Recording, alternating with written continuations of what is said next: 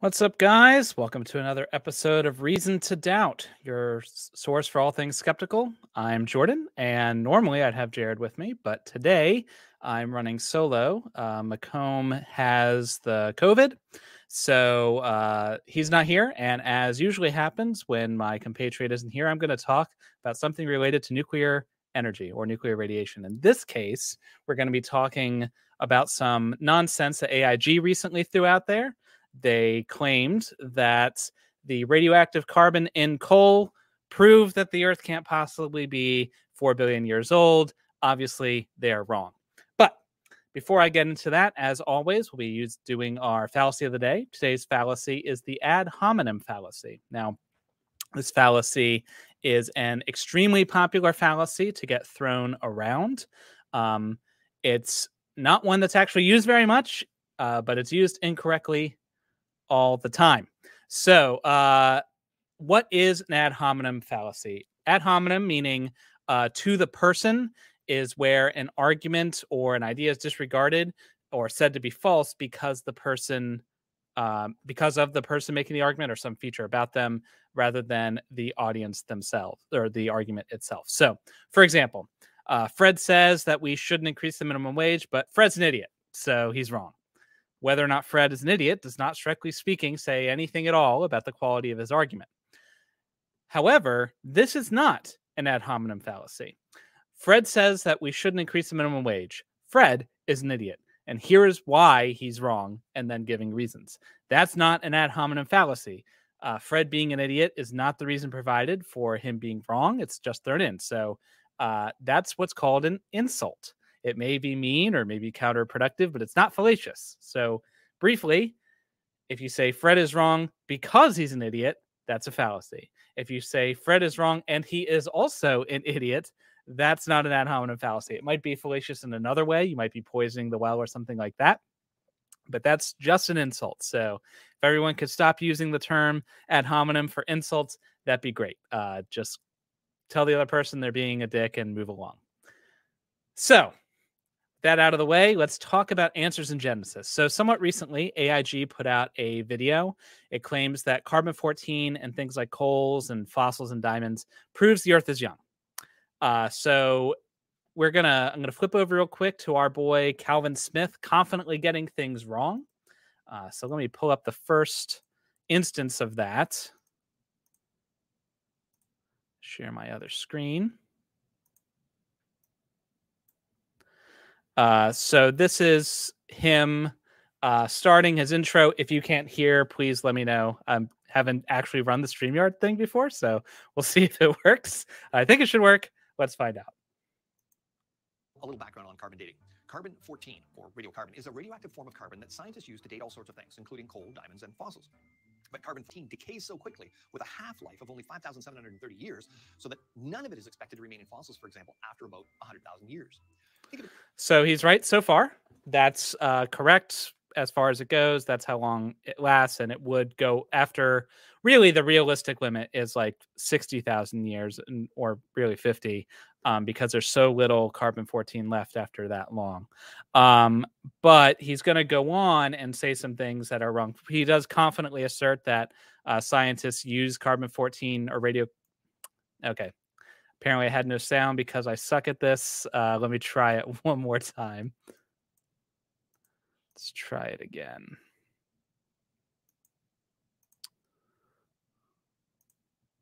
If it doesn't come up with sound, it's not the end of the world because I can just tell you what he says.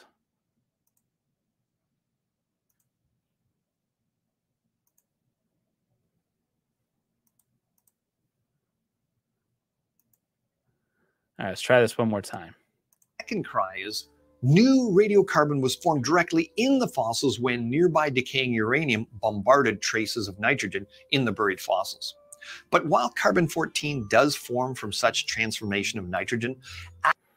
Okay, sounds too low. No problem. Let me bump that up. Usually I've got it down to super low because my headphones are pretty sensitive and I don't want to blow out my own eardrums. But for you guys, actual calculations demonstrate conclusively this process does not produce the levels of radiocarbon that world class laboratories have found in fossils, coal, and diamonds.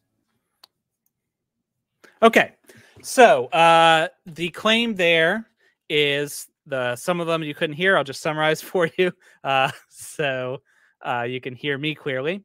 Basically, what he's saying is that carbon 14 decays quickly in the geological time frames, uh, having a half life of 5,730 years.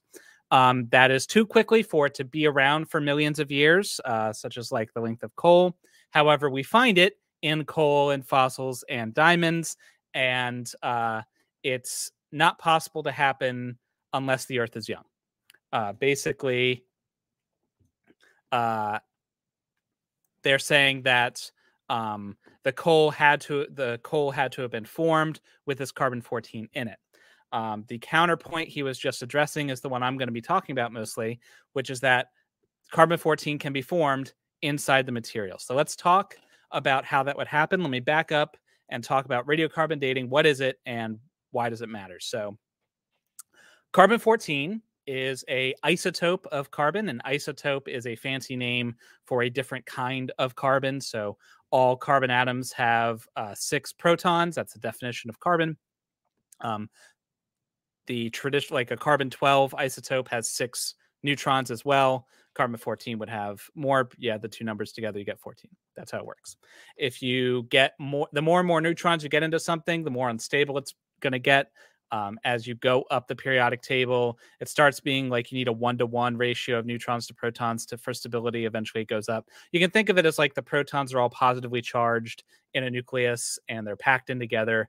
And if you've ever tried to like push magnets together, uh, they repel each other. Same sort of thing you can kind of conceptualize as happening inside. That's not actually physically what's happening, but it's good enough. And uh, so they want to repel, and the neutrons are kind of like running interference between the protons to let it uh, have stability to keep the peace between the different protons. Okay. So the way that carbon 14 is formed in our atmosphere is uh, through bombardment of cosmic rays. So the cosmic rays come in, they uh, knock loose neutrons from the uh, nuclei of atoms in the atmosphere, and those um, neutrons then go and get absorbed by nitrogen nitrogen, uh, and then they turn into carbon 14. Okay. And that carbon 14 is then breathed in by me and animals and plants or whatever. So you all have carbon 14 in your lungs and in your bodies. And you continue to breathe it in. So you have about the same level of carbon 14 in you as you do in your in the atmosphere that you're submerged in. Um, and that'll go on until you die. And then you fall over dead, you stop breathing. And so you stop taking in new carbon and so that carbon is no longer being replenished, so it'll just decay away. And so we can use the fact that it decays at a predictable rate in order to determine how old something was when it died. Of course, that only works on things that did die. So carbon dating is only useful on biological uh, creatures, things that used to breathe, but now are no longer breathing um, or used to take in uh, atmospheric carbon. So with coal, uh, coal is millions of years old. So the things that make up coal, the organic material, did have carbon 14 in it at one point from the atmosphere. Those things died, they got buried, and the carbon decayed away.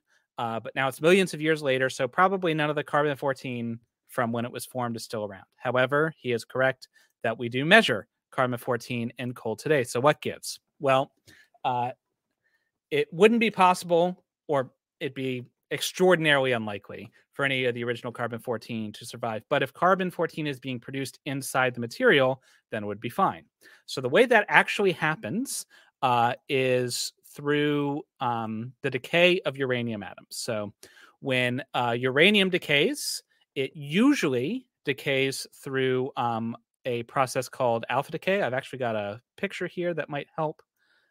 So let me start this presentation real quick. I did the same presentation on um, Sal's uh, channel, but I doubt anybody here has seen Sal's channel, so I'm going to cheat and reuse my work over again. Uh, so let me share screen, share screen two. All right. So this is the reaction I was talking about that makes carbon 14. Uh, you know, you've got the nitrogen here uh, neutron gets tacked onto it, turns into carbon 14 and releases a proton. Then later, that carbon 14 releases an electron, and neutrino, and turns back into uh, nitrogen. So, uh, uranium can generate neutrons, and here's how that works. So you've got your uranium atom suspended in a bunch of coal, uh, mostly carbon. Um, and usually, what will happen is the uranium will spit out an alpha particle, which is a helium uh, nuclei. But every once in a while, it will spontaneously fission. And that means it splits into two parts, uh, something like this boom, and it kicks out two, maybe three neutrons. And so it's going to split into two or more fission fragments. We don't care about the fission fragments for what we're doing. The important part is it spits out the neutrons. So those neutrons are going to bounce their way through that carbon. Carbon doesn't absorb neutrons very readily, so it's not going to absorb much of those neutrons. So it's just going to keep bouncing around, bouncing around. And the neutrons, as they bounce in the carbon, are going to lose energy. This is called uh, thermalizing the neutrons. Thermalizing is just a fancy way of saying slowing down. Uh, we could just say slowing down, but then common people would understand it and us, and we wouldn't be able to make so much money. So uh, it slows down the neutrons until eventually it hits something that wants to absorb a neutron. Uh, that could be nitrogen. And if it is nitrogen, then that nitrogen will turn into carbon 14, just like that. And eventually the carbon 14 will decay away. Um, so I'll stop this for a second. Uh, so that's how it, it's formed. Now, um, what's going to happen for a given level of uranium in your sample, you're going to get what's called equilibrium uh, with respect to the amount of carbon 14 you have. So if you imagine the uranium is spitting out neutrons and um, those are producing carbon 14, that carbon 14 is also decaying away, right? And so as there's more and more carbon 14, the carbon 14 decays faster.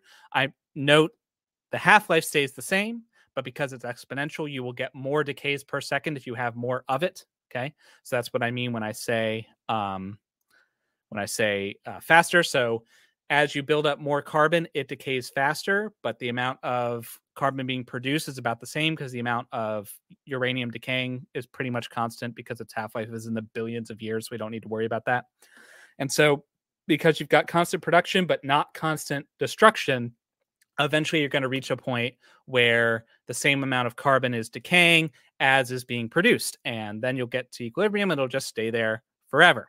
So the uh, what our friend calvin was saying was that uh, very prestigious and extremely uh, uh important people have done calculations to show that this is impossible it can't possibly be done. He does not tell us uh, what those calculations were uh, and doesn't put it in the comments and doesn't put it anywhere else because you know trust him like why would why would aig lie guys like that never happens aig has never once said anything that wasn't true fortunately for you i've done the work and i found what i i'm pretty sure is the uh, source that they're referring to. It's a source that most creationists are referring to when they're talking about this. They all refer to some vague source off in the distance that they hope you never look at, but I looked at it. So the source was actually ROTTA, R O T T A.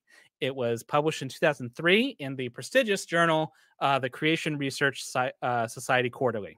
So it's a creationist research journal. Um, and what he was doing was trying to prove that the amount of, among other things, the amount of uranium in coal is insufficient to produce the amount of carbon 14 we see, which they say, if that were the case, then uh, the coal would therefore be young. Okay.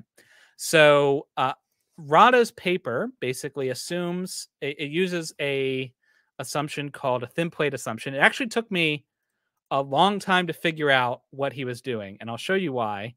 Uh, so this is ROTTA's equation. Um,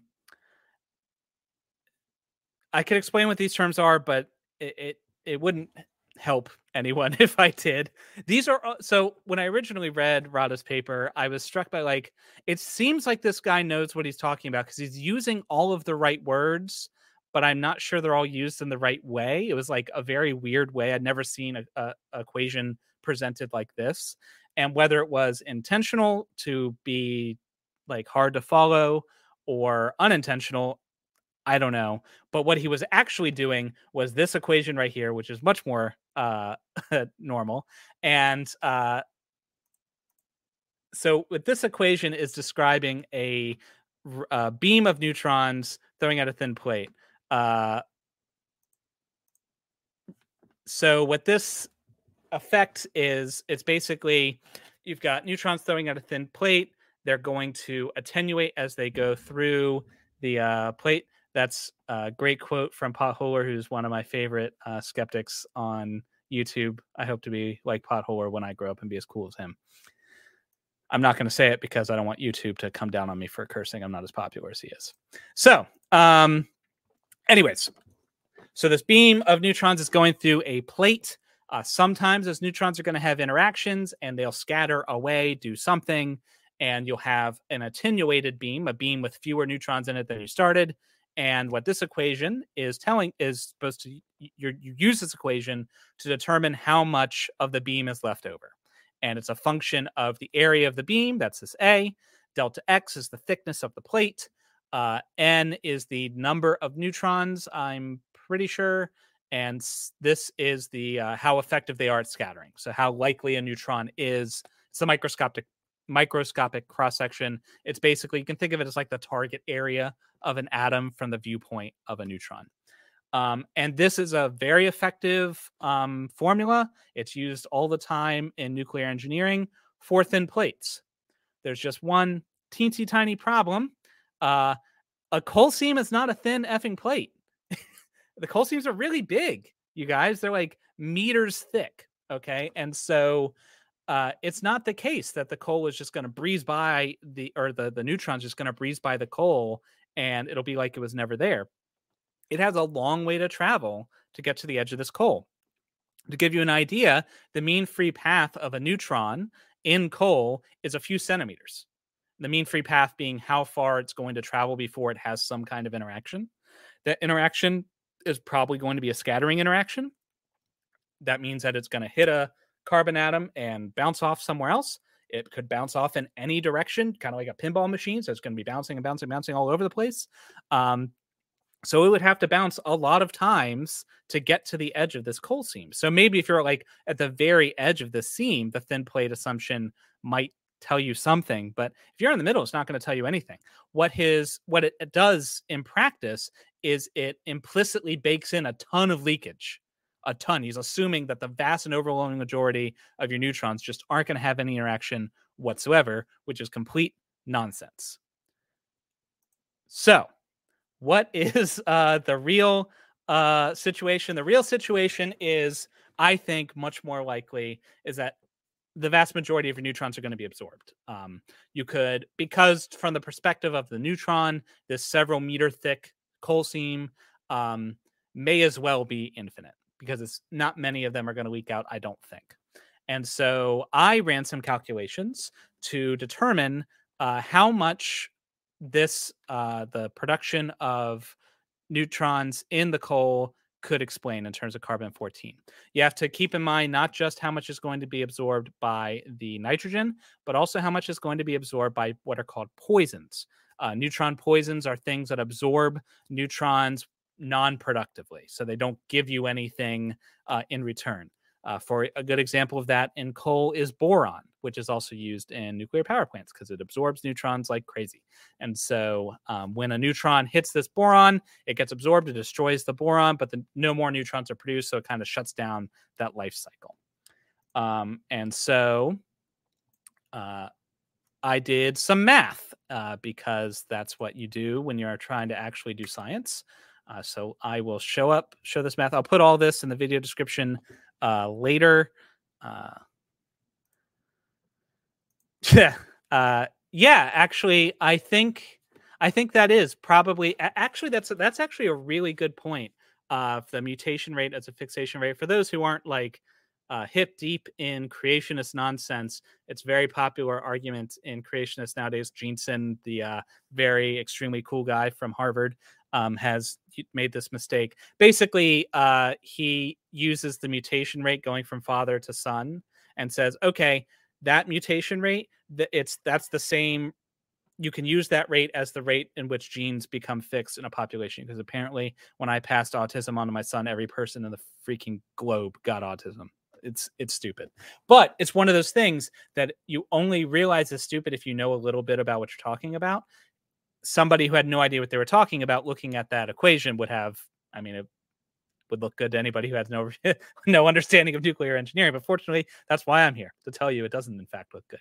So uh, let me share this just so you can follow along my calculations. Uh, you probably can't see that.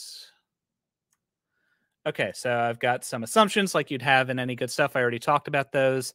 Uh, basically, no neutrons are going to leak. Uh, neutrons, there's three fates that a neutron could have in this coal. It's either going to leak, which there's a ton of coal, so I don't think much is going to leak. Uh, it's going to be absorbed by something, whether that's nitrogen or boron or whatever. It's going to be absorbed by something, or it can decay. Uh, a neutron on its own, um, that's uh, just hanging out doesn't it's not very happy with itself doesn't like to be a neutron for very long so in about 10-ish minutes uh, it'll decay into a uh, proton.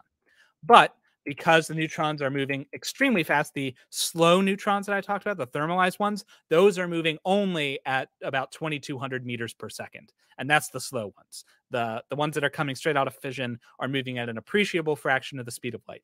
So uh, they're not going to hang around for 10 minutes in this coal seam so we don't have to worry about those either. Um, other assumptions the amount of nitrogen and carbon and stuff doesn't change there's not much production going on so we don't have to worry about it like eating through all of the available nitrogen in the uh, in the coal uh, there's some constants and some cool numbers uh, basically, the way you do this is you figure out first how many uh, atoms of coal you have in your sample. Because we're assuming it's an infinite mass, the actual number of atoms doesn't matter um, so much. If you were going to do a discrete mass, the actual number of atoms would matter a lot more. Um, what matters is the proportions of those atoms. So, how many of them are carbon, how many of them are uranium, how many of them are boron, and so on. Okay. So, uh, with that number, we can figure out the activity of your uranium. Okay, so uh, in any unit area of your coal, you're going to have so many uranium atoms. Um, so I took uh, this number um, and then I found percentages uh, for like how much, what's the trace amount of uranium, what's the trace amount of boron, and so on in your coal. And from that, I got a number of uranium atoms. You multiply that by the decay. I'm not going to, you know what? I'm not going to go through every single step of this because nobody cares about this but me. Uh, you do some magic math and you get to an activity number. That's how many are decaying. This BQ, that means becquerels. Uh, so you're doing 6.75 times 10 to the third becquerels decays per second. Uh, so neutrons are being spit out. This is how many neutrons you're producing per second. That's what all that was for. That's how many neutrons we have to work with. Now, because we're assuming that uh, no neutrons are lost, uh, that means that all of those neutrons, that 0.92 neutrons per second, those are all being absorbed, right? Uh, and so I first did a calculation assuming um, that there were no poisons just because I was lazy. And if you do that, you can get an apparent C14 age. So if you took like the amount, the equilibrium amount of C14 and converted it into percent of modern carbon, which is not actually accurate at all because this carbon did not come from the atmosphere. So it has absolutely no bearing whatsoever with radiocarbon dating. Do not radiocarbon date coal because you won't get good results. uh, but um, this is what you would get if you like sent it to a lab, didn't tell them it was coal or whatever, and they just tested it and whatever. This is the number they'd come up with. So 43,000 years or so. Uh, definitely not zero, but a small, small trace amount but there are neutron poisons. There's a good amount of boron uh, in the coal, um, and also sulfur is a decent neutron poison. Uh, you can tell by their cross section. The unit barns is 10 to the negative 24th centimeters squared. That unit doesn't matter. Bigger means it absorbs more. That's all you need to know. Uh, so basically the way I did this was I took a sphere of coal and then I took out all of the carbon atoms. So you only had boron atoms, and I figured out how many boron atoms would do absorptions. And I did the same thing for sulfur and the same thing for nitrogen. And then I compared the two. I compared the three rather in ratios. Uh, and it turns out that about 32%, about a third of your uh, neutrons will be absorbed by nitrogen. So you do all of that fancy math, and boom, you get to an age of 51,000 years. So, what does this actually mean? It means that for average amounts of boron and average amounts of uranium in your average coal seam, it will, if you sent it to a lab, you would get an apparent age of 51,000 years. So it is simply not the case, as AIG claims, that the presence of carbon 14 in uranium or in fossils or in diamonds. I haven't seen any actual fossil stuff, but I've seen the bit they talk about in diamonds and coal.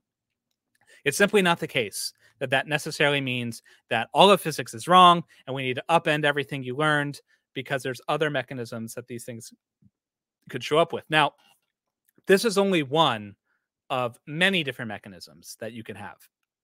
It's the one I'm most familiar with because that's to with radiation, so it's the coolest, obviously.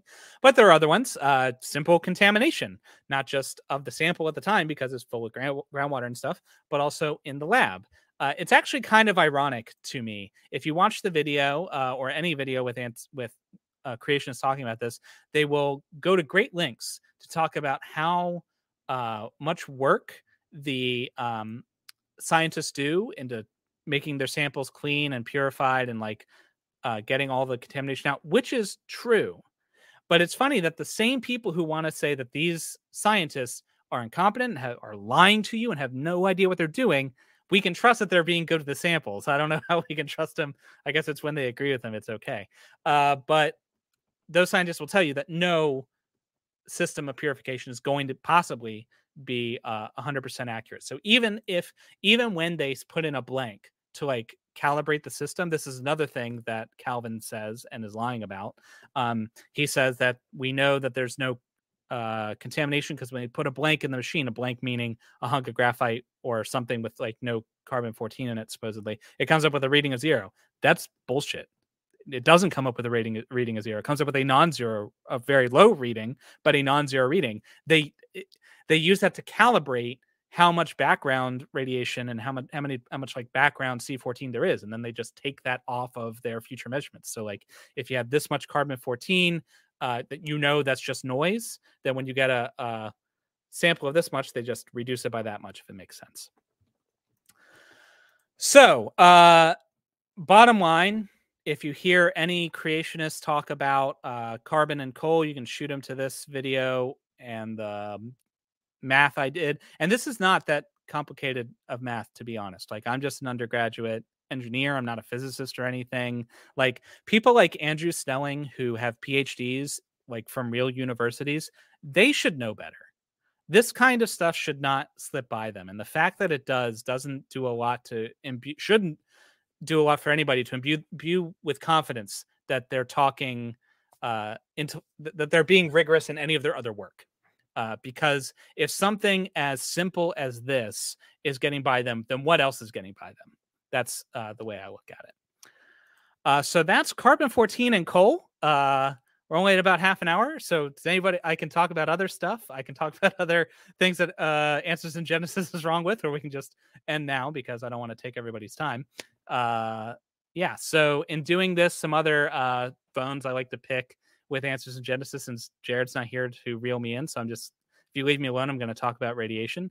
Um, another thing that's really that grinds my gears is when uh, they talk about radio or not radiocarbon dating, when they talk about radiometric dating, and they uh, talk about like inherited argon is one of their favorite things. So they'll say, "How can you trust a uh, radiometric dating method when it doesn't work on rocks of known age?" And the one they always go to is Mount St. Helens. They'll say, look, Mount St. Helens erupted in the 1980s. We know exactly when it happened. And then we went back 10 years later and we found, we took a sample and we sent it to a lab. And you know what? The lab said it was 100 million years old. And if it's that wrong when we know how old the rock is, imagine how wrong it is when we don't know how, how old it is. Uh, the reason that is bullshit is because the source of, of error, and they'll often even say this, they'll say that the reason it's wrong is because of inherited argon. So, what does that mean? The argon argon method, uh, or the potassium argon method, they're related, ha- uh, uses the fact that potassium, which is present in lava flows, decays into argon, which is a gas. Uh, now, most of that gas is going to have escaped from the lava before it crystallizes because it's a gas. So, you know, it's not going to want to hang around. Uh, the lava is flowing, it cools down, it crystallizes. Now it traps everything inside it. Um, the idea is the kind of naive assumption underlying it is that uh, all of that argon would have outgassed, it'd all be gone. Uh, in fact, that doesn't happen because the real world's messy. Uh, you're going to have some amount of inherited argon, some argon that didn't quite escape and is trapped in.